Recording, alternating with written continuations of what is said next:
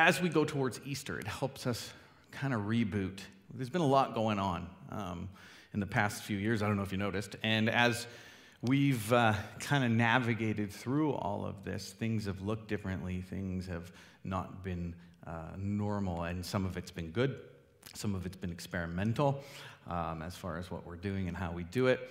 Um, but one thing that's, that is uh, important is that when we when we refocus on the foundations of our faith and why we believe what we believe. Because right now, there's just a lot of confusion out there. There's a lot of different opinions when it comes to how a Christian should view things and where a Christian should come from. And really, if I want to give you a spoiler alert on all of this, it's really quite simple, but also very difficult uh, to love God and love your neighbor as yourself. Very simple, but also very difficult. So I wanted to go through that as we lead up to Easter. And uh, if we could just pull it down, it's like really ringing in my ear. I do have a constant ring in my ear, which is very normal, but that's not what that is. That's better. Perfect. Thank you.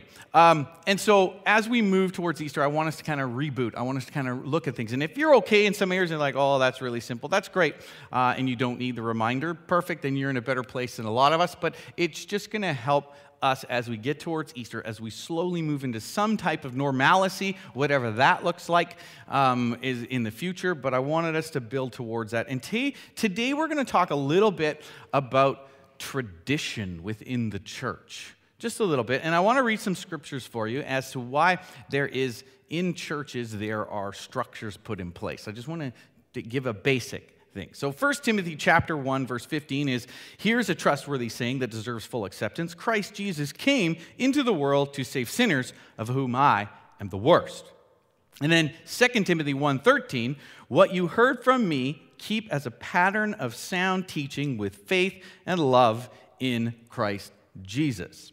And then 2 Timothy 3 14 to 15. But as for you, continue in what you have learned and have become convinced of, because you knows, know those from whom you learned it, and how from infancy you have known the Holy Scriptures, which are able to make you wise for salvation through faith in Christ Jesus.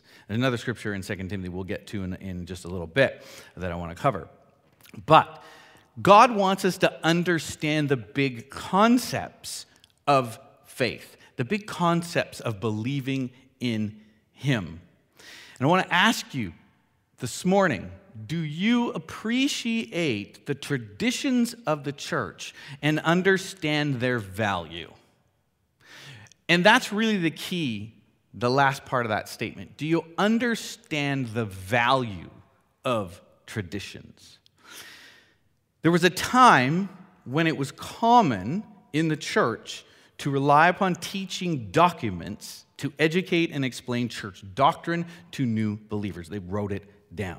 And the practice is part of catechisms, okay? And, and it's a document that is used to walk through the faith. And a lot of us think of catechisms as something maybe in the Catholic Church or other churches, and it is true, they do that. But we do have our own typeset of catechism, basic beliefs and foundations.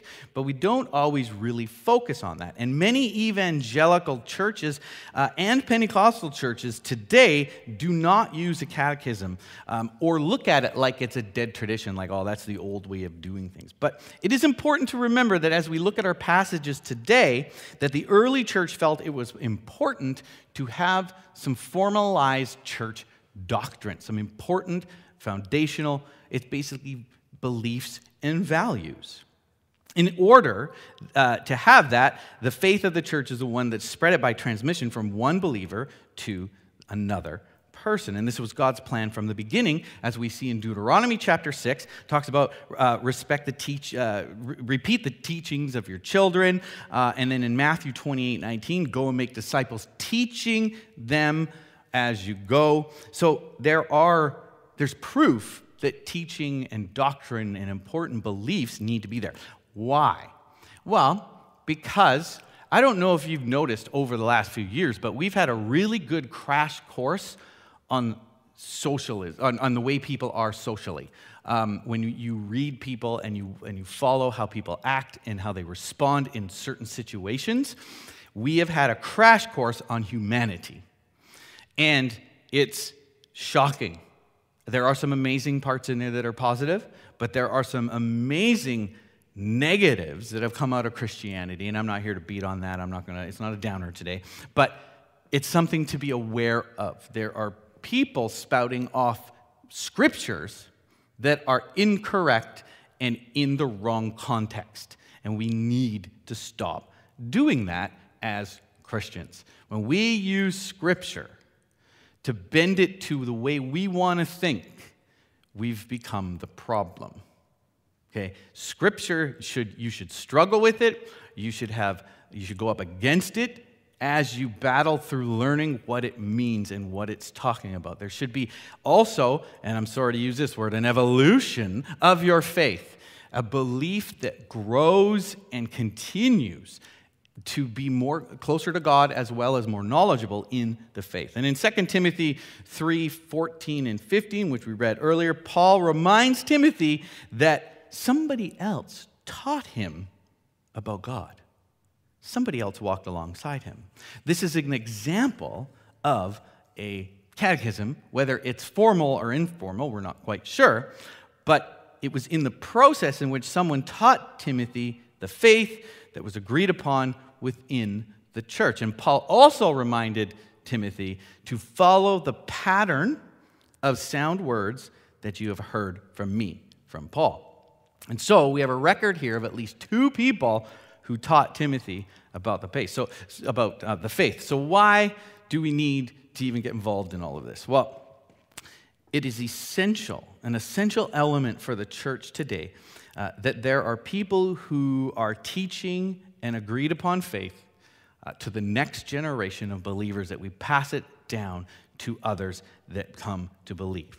So, really, it's putting a responsibility on mature Christians those who've been around, but it's, it's, it's actually on every Christian. And there are several indications that what was being taught within these scriptures, and, and at this time, it was agreed upon.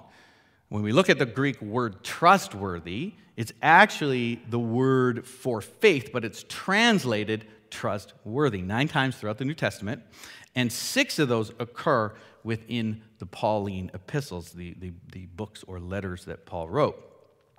The repetition of this word, as well as the message that Christ came for sinners, and especially the phrasing in Titus chapter 1, verse 9, which I'm going to read to you in a minute, combined to paint a picture of a level of standardization that was present within the church. And Titus is talking about elders. Titus chapter 1 and uh, throughout, but it, it in, the, um, in verse 9, it says it's talking about the, the ministry and how elders are supposed to be in a certain way. And it says, holding to the faithful message as taught, so that he will be able to encourage with sound teaching and refute those who contradict that teaching. So basically, we need to know our faith. We need to understand the foundations of our belief system so that if somebody comes up and questions you as to why you believe what you believe, you can tell them. I mean, I don't think it's necessarily an aggressive, angry conversation, but it's something that we need to recognize where we are able to have an answer and be ready in and out of season. So, Paul is telling Timothy, remember your lessons on this topic. It was a standardization of faith. It was a statement, and there's uh, core beliefs involved in that. And one of the examples is in 2 Timothy 2, uh, verses 11 to 13, and we might have that up there.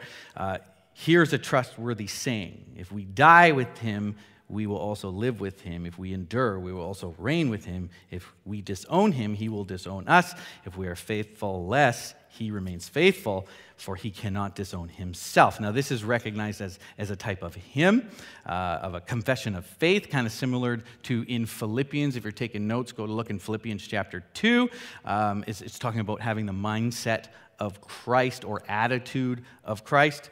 But scholars believe this hymn was part was, was actually part of their belief system because of the rhythmic structure that's involved in it. It's formulaic and the repetition within it.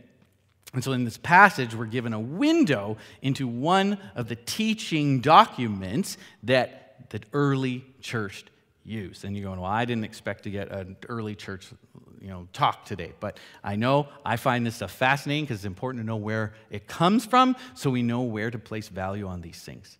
Now, we use documents, we use teaching documents and teachers to teach us lessons in everything we do. When you go to school, there's a curriculum. When you go downstairs to uh, uh, kids ministry, there's a curriculum. When you go to life group, there should be some type of curriculum, some type of structure, some type of order of teachings.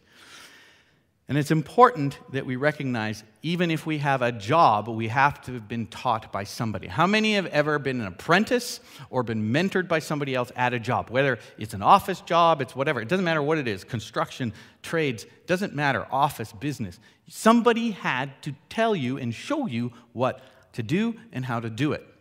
The thing with Scripture is that as we learn more and get deeper in, we continue to grow and become stronger in our faith and our belief system.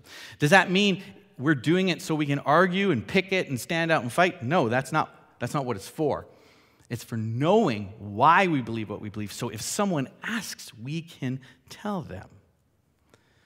We have people in our lives that have wisdom, they have experience, so that we can learn from them. And this is not a new concept.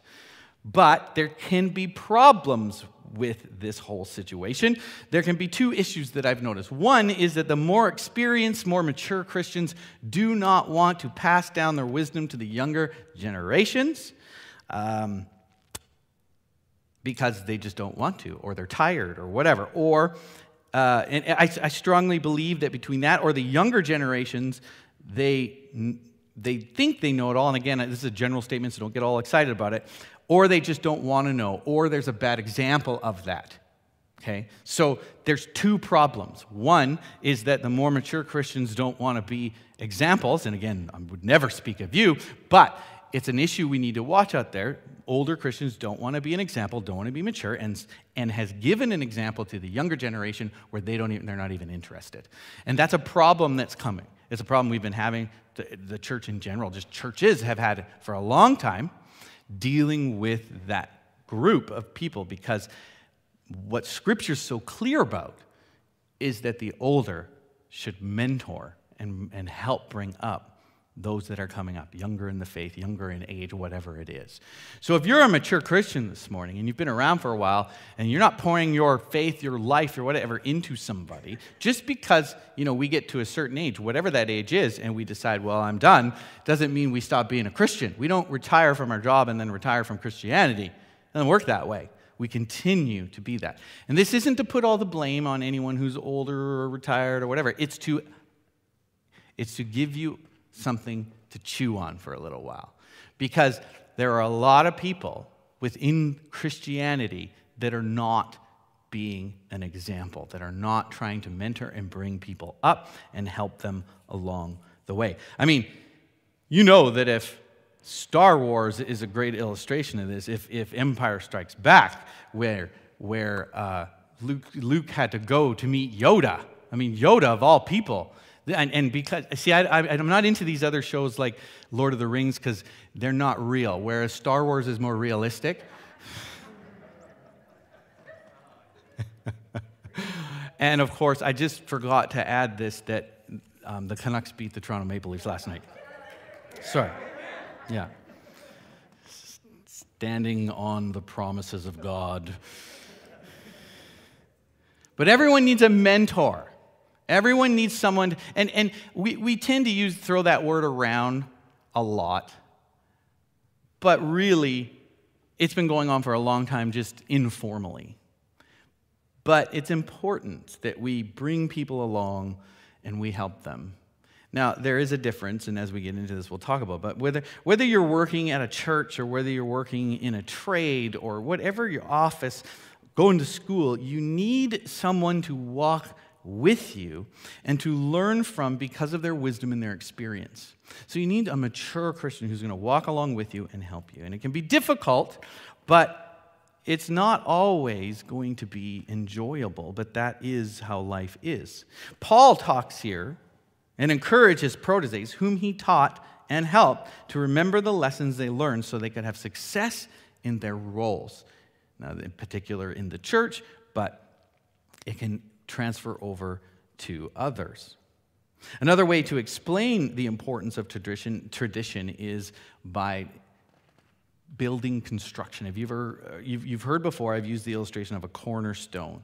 And throughout Scripture, um, if you go back to Psalm chapter 118, uh, verse 22, talks about that Jesus is referred to as the stone that the builders rejected. And it's mentioned also in Mark chapter 12, verses 10 to 11, that Jesus is that stone. And everything else kind of goes around it. If, if, if Christ is the cornerstone of our faith, then we could say that traditions are the building blocks on and from that cornerstone. So we, in Europe and, and uh, any anytime um, Michelle really likes churches and castles and those things, so we would go go through them.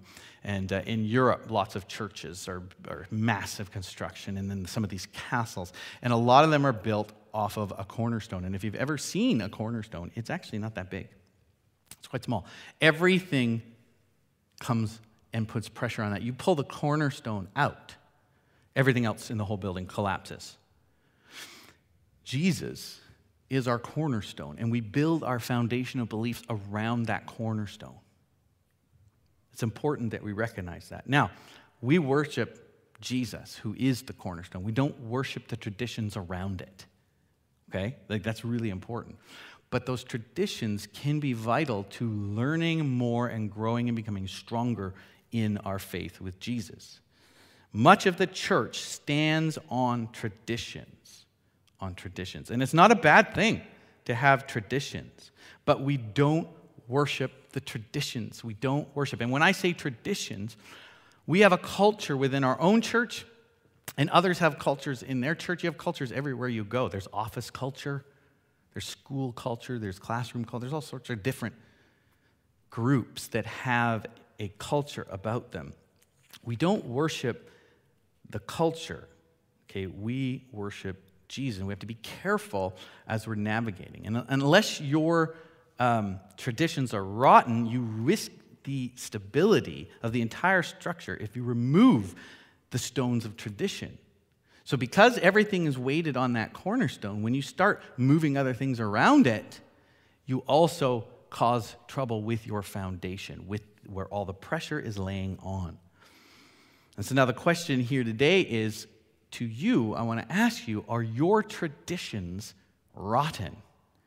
Are the things that you value within the church, are they a little bit off? Have you checked your traditions? Are you worshiping those traditions, or are you focused on the person that those traditions were created for? For us to express how we feel?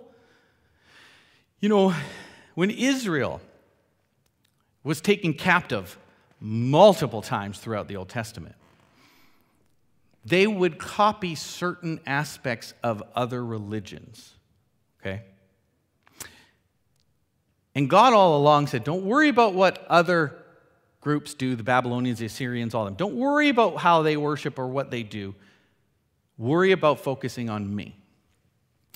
And what did Israel do every time? They would complain. Well, how come, how come everyone else has a temple for their God and we don't have one for ours? And so, okay, we'll do one. And then, and then why don't we have a king? Everyone else has a king. All the other nations have a king. And they would take traditions from other people groups and put them into their religious belief system.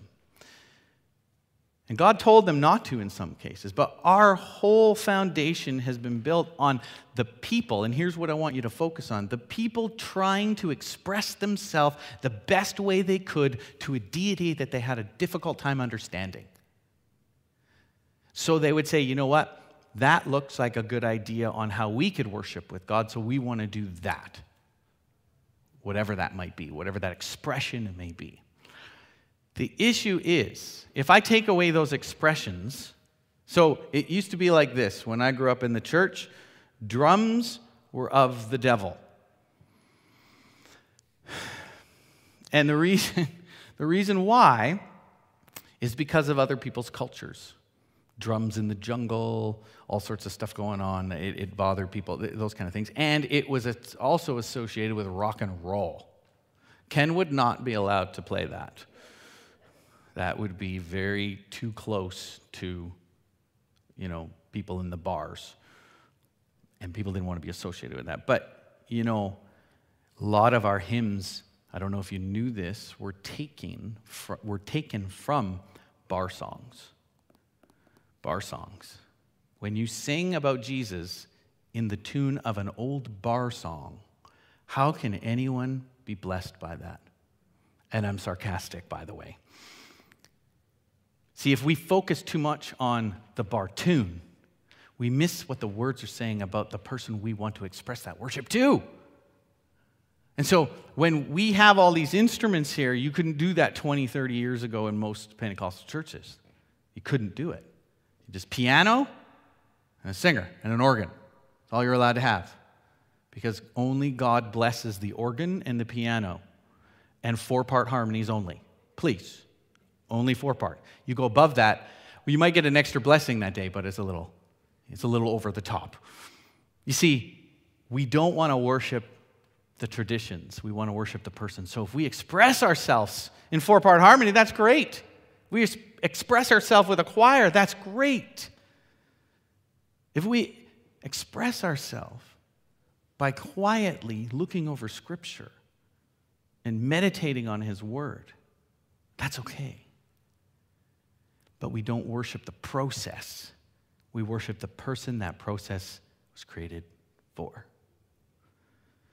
So when you think about it, you have to ask yourself does your faith, do your foundational beliefs, do your values, will it work in any situation in your life, whatever you're going through?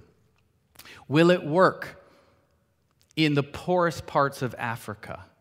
Will it work downtown, east side Vancouver? Your belief system and your values. Will it work? We don't want to throw away everything. We don't want to throw away tradition. We don't want to throw away history because we learn from that. And that's in everything. I'm talking everything in our culture. We don't throw it away. We want to remember the good and the bad so we don't do the bad again. Tradition is important to put in place. Again, not the worship of the process of that tradition, but who we are fixed on. I think sometimes we used to have it in the church back in the day when I was a kid. Certain people sat in certain spots. I don't know if you remember this in church. You certain you sat in certain spots. My mom always sat in the back row. No matter what church we were at, back row, just to the side. But then there were other churches where people specifically this is where I sit and no one's allowed to sit in my spot, even a visitor. Visitors, don't be taking up nor- people who are here all the time spots. It's rude. Again, sarcasm. Doesn't matter where you sit.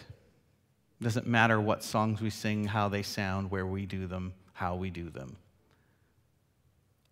It's important, though, where our focus is. So we need others to come around us. We need others to help talk to us about the past, the things that we've learned throughout all of this the experiences we've had, the struggles we've had with our own faith. So there's two things that Christians, I think, we need to look at adapting in our lives. One is building our faith on the foundation of Jesus Christ by devotions, by prayer, and by service. The second thing is mentoring and pouring into others in the face, or in the simplest term, terms, being an example of the love of Jesus Christ. I think what happens after a certain amount of time in the church, we become frustrated and we stop pouring into others. We stop walking with others because life gets busy and life gets messy. And because we have not built our belief system on a strong foundation, we forget why we are here. Forget the whole point of it. The problem is, no one has ever said, that life was going to be easy, and no one has ever, ever said that life wasn't going to be messy. And from my point of view, as long as people are involved, life is going to be messy. Life is going to be difficult. So, what's the point of all of this? Well, I want to challenge you this morning to find your passion for Jesus and ask God to guide you deeper into knowing Him, into knowing Him, knowing your foundational belief systems. How do we do that? We do that by joining a life group. We do that by serving in the church and being a part of a, of a community of believers, all who have the same focus and goal in mind. You might have a different path to that end goal, to your goal, or you're in your journey, maybe on a little different path than someone else, but we're not judging the path. We want you to be focused on the goal. I've always said to people when I'm in leadership, I've always said, somebody comes up, they want to do something. I don't care how we get there, I just want to get there. For me, I want to get there the fastest way possible, but for others, they like the scenic route. And it happens. But as long as we get to the end, if I hand something over, I want to get to the end. Just finish it. This is the end result. How you get there doesn't matter. We're all in a different space, we're all in a different path. But it's important, those that have been around in the faith for a longer period of time are there able to reach out in love, no judgment, no prior agendas. We're just trying to help people along their journey towards a relationship that's strong with Jesus Christ. So, I want to challenge you to find your passion. Secondly, I want to challenge you to look past your preferences, past your personal comfort zones, and start accepting people where they are at. Do not try to change them. And here's why I say that. Because if God is going to work in their lives, and if He is who we think He is and how powerful He is and how He wants to be involved in every individual's life, how about we let Him do the work? I mean, honestly, it's a lot, it's too much for, for me to handle. I'm sure it's too much for you to handle. So let Him do the work. We will just be available when He wants us to, when we're able to, when He's given us the green light. And notice I didn't say let, let us change them. I said, let God change them. Let God do what He has done since the beginning of creation and let Him do the work. Just be available and show the love of God to others. Love your neighbor. And so ask the Holy Spirit this morning to assist you in walking with others on their journeys and then watch God do what He's going to do. Don't manipulate the situation, don't coerce. Let God do the work. Just be available. If God is, is who He said He is and who we believe He is to be, then we don't have to force anything. We'll let Him do the heavy lifting. We're just going to be available. So the challenges today are dig deep into your faith and build your foundation, your belief system. Know what it is. And we're going to give you opportunities for that with life groups. We'll have classes and all that kind of stuff coming up as we start to move into a more open, different setting. Um, and the second thing is be there for others to pour into them. Again, we don't coerce, we don't have an agenda, we don't manipulate. We let God do the work because when God does the work, it sticks. If I force it, it doesn't stick. It doesn't stick because they haven't come to their own realization of who God is. Let God do it. What can you do? Again, build your foundation, get involved, pour into people, but you can pray. You can pray for them. And then watch God do even more. Let Him do the work. Just be available, just be ready, whatever it is. And sometimes you just have to be an example. You don't have to say anything, don't say a word, just be there. Let's pray. Father, thank you for this day. Thank you for everyone here. Thank you for your word. Help us to recognize where we are at with you. Help us to recognize who we're pouring into if we are pouring. Send people our way. Help us to be the great example. Help us to be an example of you so that when people look at us, they'll see you. It's hard, it's difficult. We're not always good at it. Help us to be better. But baby steps. And so, as we pour into other people's lives, let us recognize when to speak, when to be quiet, and let us recognize when you are doing a work and we just need to step out of the way. Thank you for what you're doing. In Jesus' name. Everyone said, Amen. God bless you. I hope you have a great week, and we're going to see you next Sunday.